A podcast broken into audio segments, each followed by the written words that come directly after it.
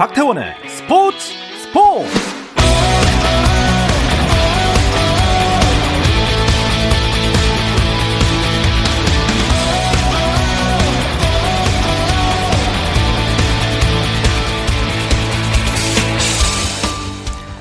스포츠가 있는 저녁 어떠신가요? 아나운서 박태원입니다. 네, 오늘 이슈들을 살펴보는 스포츠 타임라인으로 출발합니다.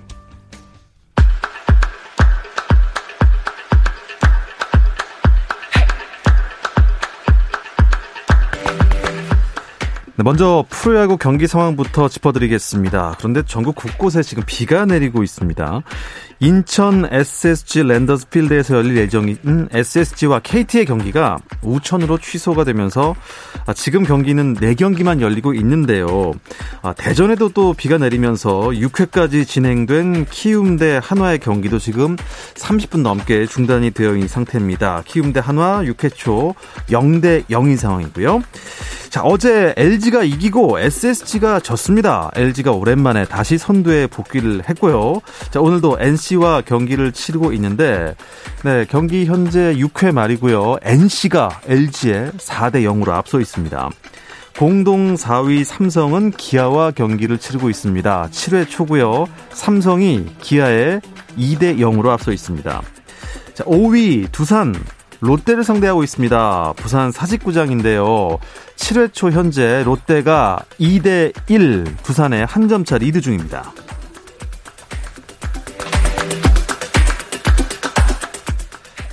벤투가 오는 13일 레바논과 2022 카타르 월드컵 아시아 지역 2차 예선 H조 최종전 결과와 상관없이 최종 예선 진출을 확정했습니다. 대한축구협회는 아시아축구연맹에 문의한 결과 어제 스리랑카전 승리를 통해 한국이 레바논전 결과와 관계없이 최종 예선 진출을 확정했다는 답변을 들었다고 밝혔습니다. 한편 경고 누적으로 2022년 카타르 월드컵 2차 예선 마지막 경기에 뛸 수 없게 된 수비수 김민재는 소속팀으로 먼저 복귀하게 됐습니다. 프랑스 오픈 테니스 대회에서 남자 세계 랭킹 1위인 세르비아의 노박 조코비치와 3위인 스페인의 라파엘 나달이 4강에서 격돌합니다. 조코비치는 8강전에서 이탈리아의 마테오 베레티니를 3대1로 물리쳤고 나달도 세계 랭킹 10위인 아르헨티나의 슈와르츠만을 3대1로 제치고 4강에 올랐습니다. 이제 결승 티켓을 놓고 조코비치와 나달 운명의 일전을 벌이게 됐습니다. 미국 프로농구 NBA 플레이오프에서는 서부 2번 시드죠. 피닉스 선즈가 컨퍼런스 준결승 2차전에서 3번 시드의 덴버 너기츠를 123대 98로 이기고 1, 2차전 모두 잡았습니다. 자, 이로써 피닉스는 2승만 보태면 컨퍼런스 결승으로 가게 됩니다. 한편 LA 레이커스의 르브론 제임스가 등번호를 교체합니다. 디 어슬레틱은 소식통을 인용해 제임스가 다음 시즌부터 등번호를 23번에서 6번으로 교체한다고 전했습니다.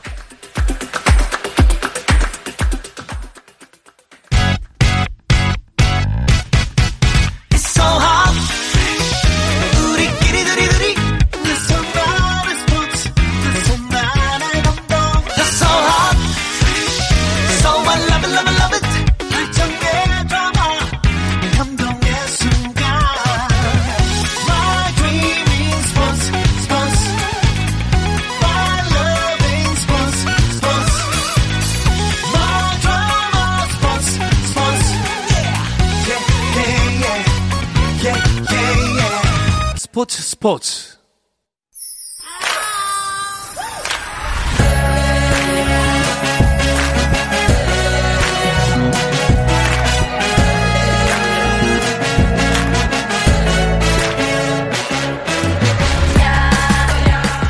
목요일에는 해외 축구 이야기와 함께하고 있죠. 라디오의 발롱도르를 꿈꾸는 이건 김정용의 랄롱도르 시작하겠습니다.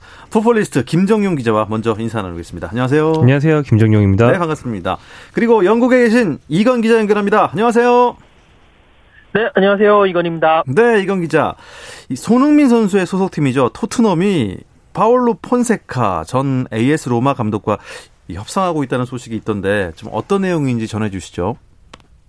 네, 어, 드디어 또 다시 이제 감독 협상, 감독 구임에 조금 더 다가선 것 같은데요. 네. 일단 영국 BBC가 한국 시간으로 10일에 어, 토트넘이 새 사령탑으로 전 AS 로마 감독이었던 그러니까 지난 시즌까지 AS 로마를 이끌었던 파울루 폰세카와 협상을 시작했다라고 보도를 했고요. 동시에 또 스카이 스포츠도 어, 계약 기간 폰세카 감독과의 계약 기간 기본 2년에 1년 연장 옵션이 포함된 전체 3년짜리 계약을 지금 놓고 얘기를 하고 있다라고 보도를 했습니다. 이 BBC나 스카이 스포츠나 이 유럽 내 특히 영국 내 이런 부분에 있어 가지고는 공신력이 상당히 좋기 때문에 분명히 믿을 만한 소식이고 어 뭐 이런 소식들이 나왔기 때문에 이번에야말로 토트넘이 조금 더 이제 드디어 감독을 새로 어, 데리고 올 만한 그런 시기가 되지 않았나라고 보시면 되겠습니다.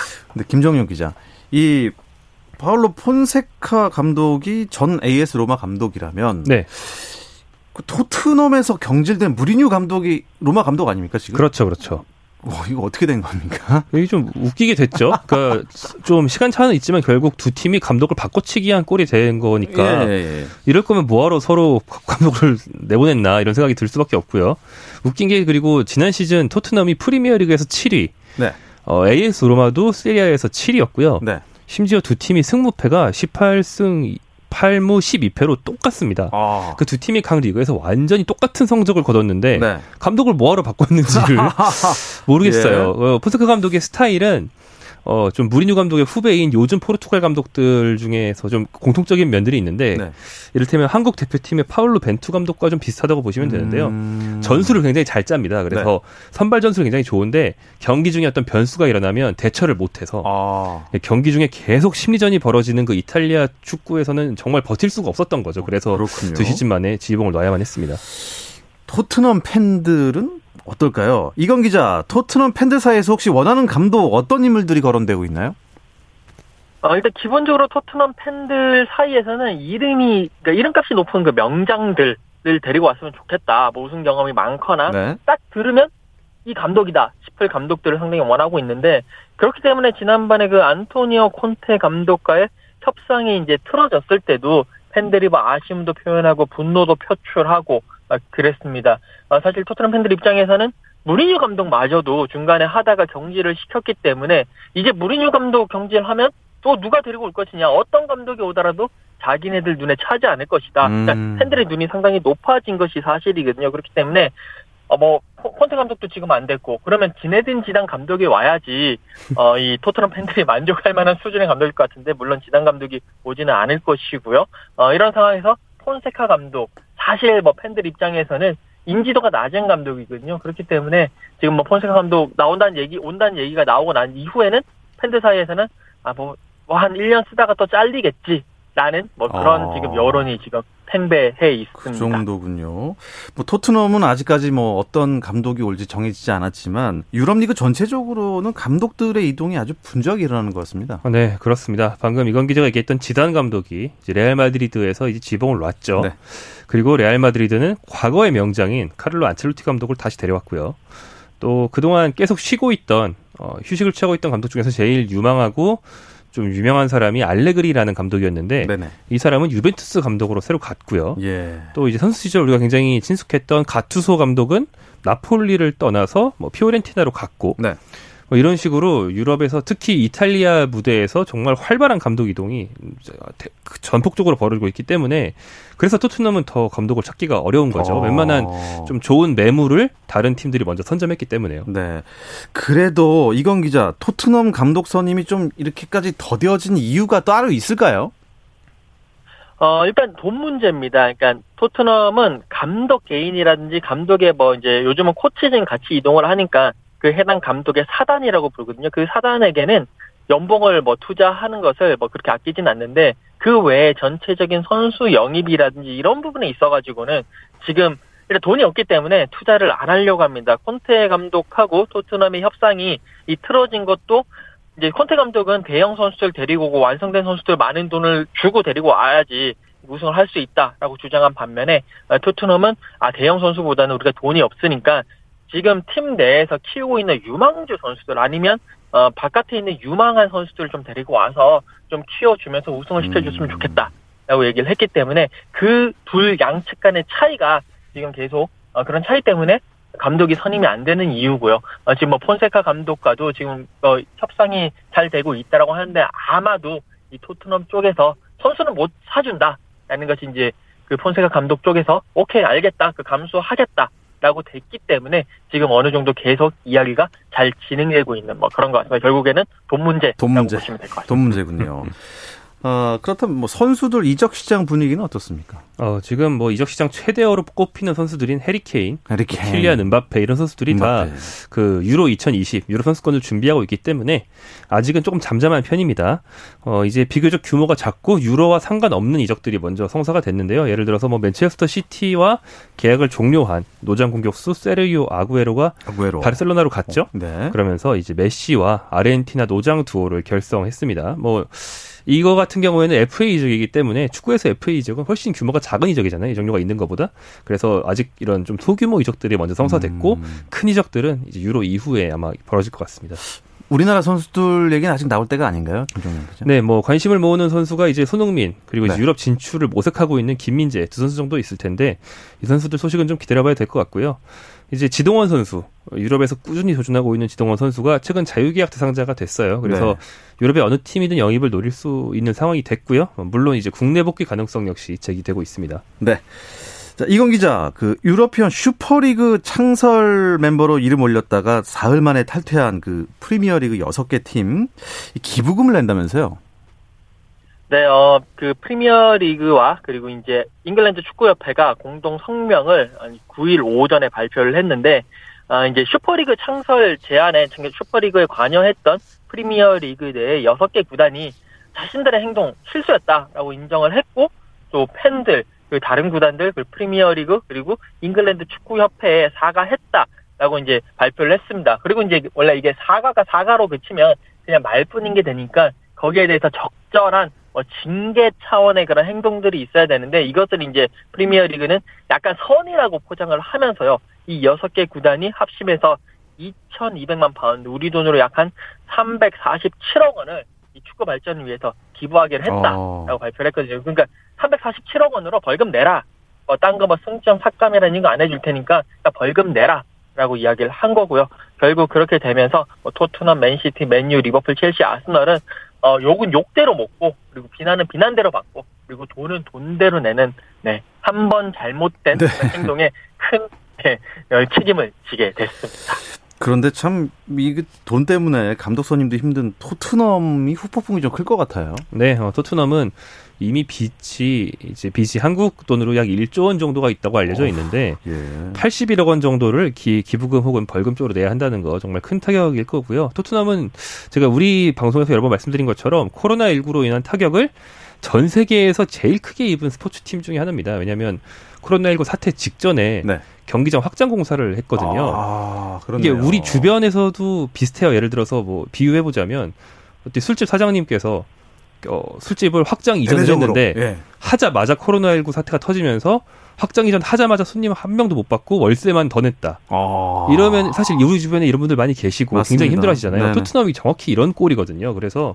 토트넘이 지금 이 감독이자 설득되지 않는 이유도 아까 이건 기자 말한 것처럼 이 팀이 앞으로 발전을 못하고 계속 돈이 줄어들 것 같으니까거든요. 이런 상황에 벌금까지 냈다는 건 정말 큰 타격이죠. 그렇군요.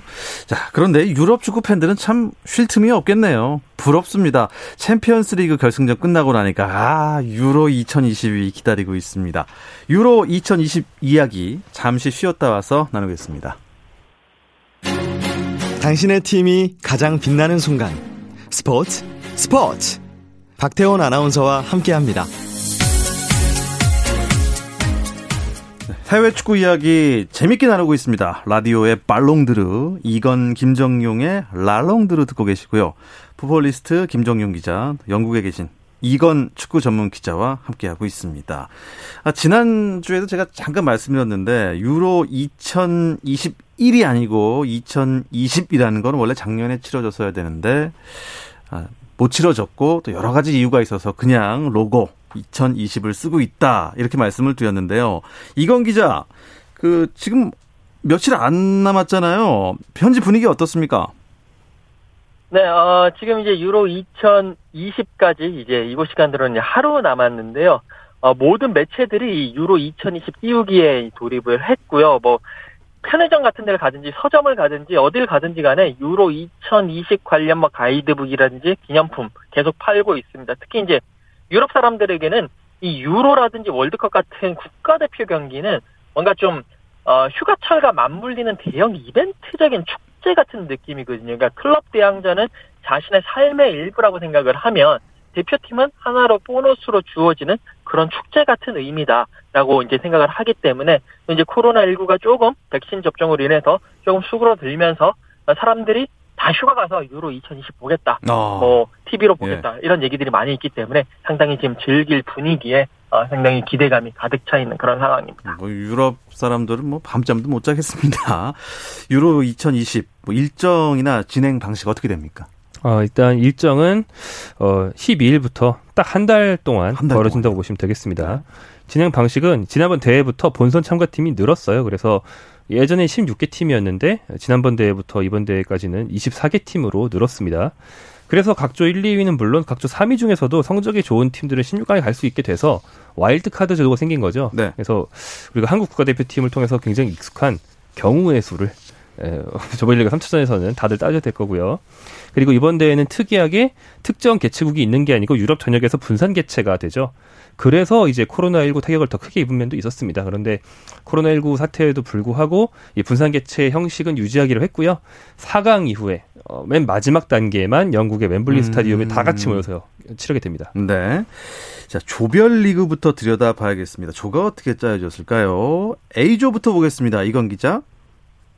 네, 어, A조는요, 어, 터키, 이탈리아, 웨일스, 스위스에서 경기, 그러니까 그네 개 팀이 맞춰서 이제 경기를 하는데, 뭐 일단 기본적으로 어, 이탈리아가 아무래도 이름값에서는 한 수 앞서 나간다라고 볼 수가 있겠습니다. 다만 이제 그 이탈리아 맞대결을 펼치는 터키라든지 웨일스라든지 스위스 만만한 팀이 아니거든요. 특히 이제 터키 같은 경우에는 우리에게 그 FC 서울을 지도했 있었던 것으로 이제 상당히 익숙한 그리고 2002년 월드컵 3위의 신화를 이끌었던 세뇰 귀네슈 감독이 다시 터키 대표팀을 맡아가지고 어. 팀을 이끌고 있기 때문에 예. 관심이 상당히 크고요. 웨일스에는 가레스 베일이 또 있기 때문에 아무래도 좀 낯이 익고 스위스는 우리와 또 월드컵에서 몇 번 맞붙었던 경험이 있기 때문에 상당히 깐깐한 팀으로 알려져 있거든요. 그렇기 때문에 이탈리아가 조금 앞서 있는 상태, 거기다 이탈리아는 다 홈에서 로마에서 경기를 하기 때문에 이탈리아가 조금 더 앞서 있는 상태지만 나머지 세 개 팀이 계속 물고 물리는 음. 그런 접전을 펼칠 것 같습니다. 뭐 김종규 씨, A조는 좀 실력들이 다 그만고만 비슷한 것 같아요. 이탈리아가 좀 앞서 있긴 하지만 나머지 팀들이 약팀이 없는 거죠. 네. 네. 자, B조는 어떻습니까? B조는 벨기에, 덴마크, 핀란드, 러시아 이렇게 모여 있는데요. 여기는 약팀이 있습니다. 핀란드와 러시아는 일반적으로 좀 약팀으로 분류를 하고요. 벨기에가 아주 강팀, 덴마크가 좀 중간, 그래서 한 음. 1강, 1중 2약, 이 정도 구도라고 보시면 되겠습니다. 특히 우리 한국인들한테 재밌는 건 벨기에와 덴마크의 그 한국 선수의 전현 동료들이 굉장히 많아서 예. 아마 밤잠 설치면서 뭐 프리미어리그나 그런 리그 보실 때 봤던 익숙한 얼굴들이 많으실 거예요. 특히 어, 어 토트넘 동문회라고 할까요? 예. 벨기에의 알더베이럴트, 베르통원, 샤들리, 또 덴마크에는 에릭센과 호이비에르 이런 손흥민 선수와 예전 동료였거나 지금 동료 선수들이 잔뜩 붙는 그런 경기라서 벨기에와 덴마크의 경기는 비조 최고 빅매치이기도 음. 하고 우리 입장에서도 재밌을 것 같습니다. 벨기에가 언제 우승했었죠? 유로에서? 벨기에가 우승한 지 굉장히 오래전 일인데 네. 현재는 벨기에가 피파 랭킹 1위를 정말 아. 오랫동안 고수하고 있어서 어, 지난번 유로 또 지난번 월드컵부터 계속 이제 세계적인 강호로 군림을 하고 있는 상황이죠. 이제 우승으로 방점만 찍으면 되는 게 네. 이제 벨기에 상황입니다.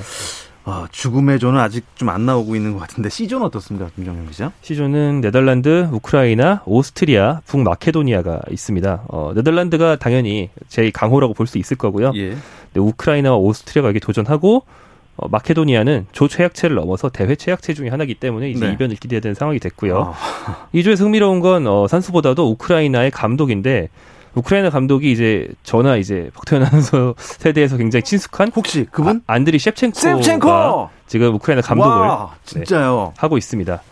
2004년 발롱도르를 수상하면서 2000년 전후의 세계 최고 선수였는데 맞습니다. 이제 20년이 지나서 지금 감독을 아. 하고 있고요.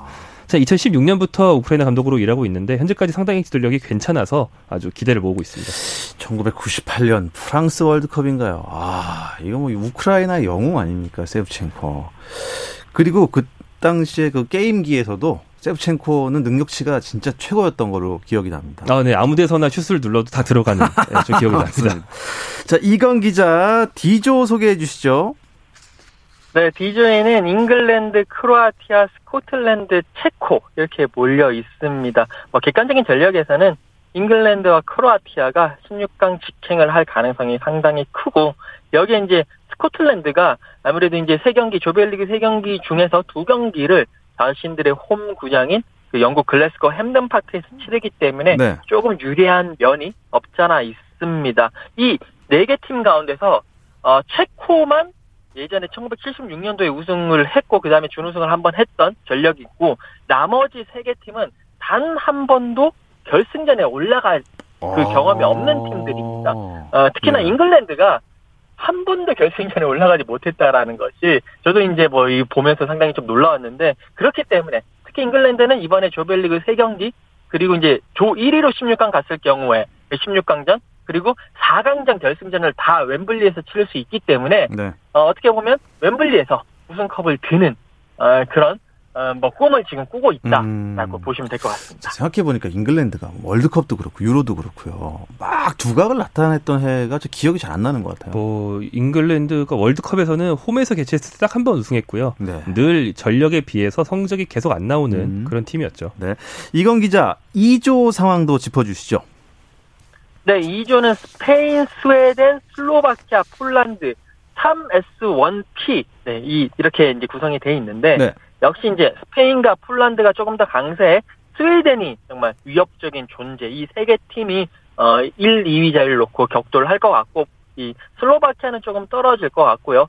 특히 폴란드 같은 경우에 어, 로베르토 레반도프스키가 이제 그 소속팀에서는 아, 상당히 좋은 모습을 보이지만 약간 폴란드를 데리고 있는 그 국가대표 무대에서는 조금 아쉬운 모습이 많은데 이번에 이 국가대표 무대에서도 어디까지 올라갈 수 있을까 관건이고 스페인 같은 경우에는 레알 마드리드 소속 선수가 하나도 없는 것이 어떻게 보면 신선한 선수 구성이기 때문에 이 결과가 어떻게 나올지도 지켜봐야 될 것 같습니다. 야, 지금 A, B, C, D, E까지 왔는데, 아, 조 대진표만 봐도 재밌어요. 자, 그냥, 그냥 놓칠 경기가 하나도 없을 것 같습니다. 근데 이제 진짜 재밌는 대진표가 하나 남았습니다. 네. F조가 남았네요, F조. F조가 끝인가요? 아, 네. 마지막이네요. F조 어떤 팀이 있나요? 어, 죽음의 조라고 하죠. 죽음의 조! 네. 드디어! 어, 포르투갈, 프랑스, 독일, 헝가리가 한 조에 있는데 와. 이게 어떤 구성이냐? 2014년 월드컵 우승팀 독일, 네. 2016년 유로 우승팀 포르투갈, 2018년 월드컵 우승팀 프랑스. 그러니까 지금 모을 수 있는 세계 최강을 세 팀 모은 겁니다. 진짜네요. 여기에 헝가리는 당연히 약체긴 하지만 헝가리가 지난 2016년 대회에서 포르투갈을 조별리그 탈락시킬 뻔했던 그런 악연이 있는 팀이에요. 그래서 만만한 팀은 없다. 이런 구성이 돼 버렸고요. 어, 와일드 카드가 아까 말한 것처럼 있기 때문에 저 3위까지 올라갈 수 있어서 상식적으로는 뭐 헝가리 뺀 세 팀이 다 올라갈 거라고 예상을 할 수 있지만 어느 팀이든 삐끗하면 뭐 못 올라갈 수 있는 거고요. 음. 게다가 조 3위로 올라가는 팀은 대진이 좀 사나워지거든요. 그래서 아마 F조의 이 막강한 세 팀 중 하나는 좀 조기 탈락을 할 수밖에 어, 없는 그럴 수 있겠네요. 그런 운명의 천, 좀 어. 죽음의 조입니다. 네. 이건 기자, 유럽 현지에서도 F조에 대한 관심 많겠죠? 네, 어, 상당히 많습니다. 특히 그 F조 첫 경기가 프랑스와 독일이 아. 붙는 그 경기이기 때문에 어. 아무래도 뭐 역사적으로 그렇고 막 축구적으로도 그렇고 두 팀의 라이벌이기 때문에 아, 관심이 어느 때보다도 크고요. 어, 김정영 기자가 얘기했다시피 이 세 개 팀 포르투갈, 프랑스, 독일이 다 우승 후보기 때문에 뭐 우승 후보 세 개 팀이니까 어, 와일드카드까지 포함한다면 16강은 오를 수도 있지 않겠느냐라는 생각도 하고 있지만 그래도 혹시나 한 팀이 떨어지면 그거 자체도 이변이고 재미가 되기 때문에 F조의 상황을 계속 보고 있는 아, 그런 상황입니다. 이건 기자 생각하시기에 어디가 우승할 것 같아요? 저는 프랑스의 우승을 점치고요. 특히나 프랑스의 그 카림 벤제마 선수가 이제 불미스러운 일 때문에 대표팀에 들어올 수 없었다가 2015년 11월 이후로 들어올 수 없다가 이번 대회를 앞두고 다시 돌아왔기 때문에 화력을 보강했거든요. 음. 프랑스가 우승을 할 것이라고 자신 있게 말씀을 드릴 수가 있습니다. 자신 있게 말 자신까지. 자신까지. 네. 예. 김정영 기자는요? 어, 저는 그 대진표를 다 이제 그려봐서 네. 누가 대진운이 좋은지를 봤거든요. 이를테면 조 1위를 올라갔을 때 다른 팀의 약체를 만나면 결승갈 확률이 높잖아요. 네, 또 16강 같은 네, 데서 또. 그걸 예. 다 그려봤는데 네. 이탈리아와 네덜란드가 상당히 괜찮습니다. 아. 그래서 우승팀은 어, 프랑스. 아무튼 이탈리아 아니면 네덜란드 결승까지 오면 어, 프랑스가 이기고 우승하겠죠. 예. 프랑스가 최강입니다. 이건 뭐 새로운 단어가 또 생겼네요. 어우프. 네. 어차피 우승은 프랑스. 글쎄요. 이건 뭐 공은 둥글고 뚜껑은 열어봐야 알 텐데 과연 두 분의 예상대로 프랑스가 유로 2020에서 우승을 할지 이것 다 제 메모해 놨습니다. 녹취해 놨습니다. 아, 코파 아메리카 얘기 잠깐 나눠보죠. 김종윤 기자, 브라질 대표팀이 코파 아메리카를 안 나가겠다고 선언했어요? 네, 어, 이제 사연이 있는데, 남미의 그 유로 혹은 남미의 아시안컵에 해당하는 남미 최대의 대회죠. 근데 남미의 요즘에 그 코로나19 창궐 때문에 개최국이 계속 바뀌었어요. 네. 원래 아르헨티나, 콜롬비아 공동 개최였는데, 개막 직전에 브라질로 한번 바뀌었고요. 그런데 여기서 이제 그 보이콧이 나오는 건데 브라질 대표팀이 코로나가 안전하지 않은 상태에서 대회 자체를 좀 무산시켜 버리겠다는 아, 뜻으로 예. 보이콧 운동을 펼치려고 하다가 이제 막판에 철회를 하면서 겨우 대회가 열리게 됐다. 이런 소식인 거고요. 어, 코파 아메리카는 이제 남미에서 10개국이 참여하는 대회고 예전에 나라 수를 늘리기 위해서 막 일본이나 이런 나라들이 초청국으로 간 적도 있는데 이번에는 네. 코로나 때문에 그런 건 없습니다. 13일 이 대회도 개막해서 약 한 달 동안 벌어집니다. 네. 어떻습니까? 뭐 아르헨티나는 출전을 할 걸로 예상이 되는데 메시가 어떻게 좀 우승으로 이끌 수 있을 것 같습니까?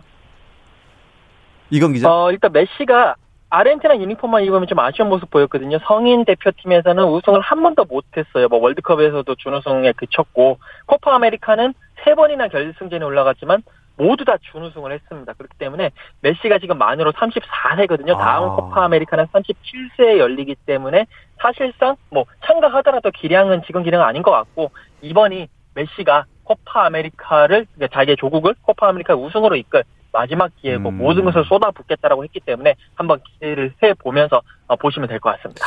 김정용 기자 보기에 어떻게 아르헨티나 우승 가능하겠습니까? 어, 뭐 이건 기자 얘기대로 전력이 좀 예전 같지 않은데요. 어, 코파 아메리카를 앞두고 소집해서 평가전을 두 번을 했는데 칠레, 콜롬비아를 상대로 모두 무승부에 그쳤거든요. 네. 그래서 사실 전망이 밝지만은 않다 이렇게 말할 아, 수밖에 없겠네요. 예. 아 벌써 시간이 이렇게 돼서 아쉬운 마음입니다. 이 이야기 끝으로 이번 주 랄롱드는 여기서 마치도록 하겠습니다. 영국에 있는 이건 축구 전문 기자 고맙습니다. 감사합니다. 네, 그리고 풋볼리스트 김정용 기자 수고 많으셨습니다. 고맙습니다.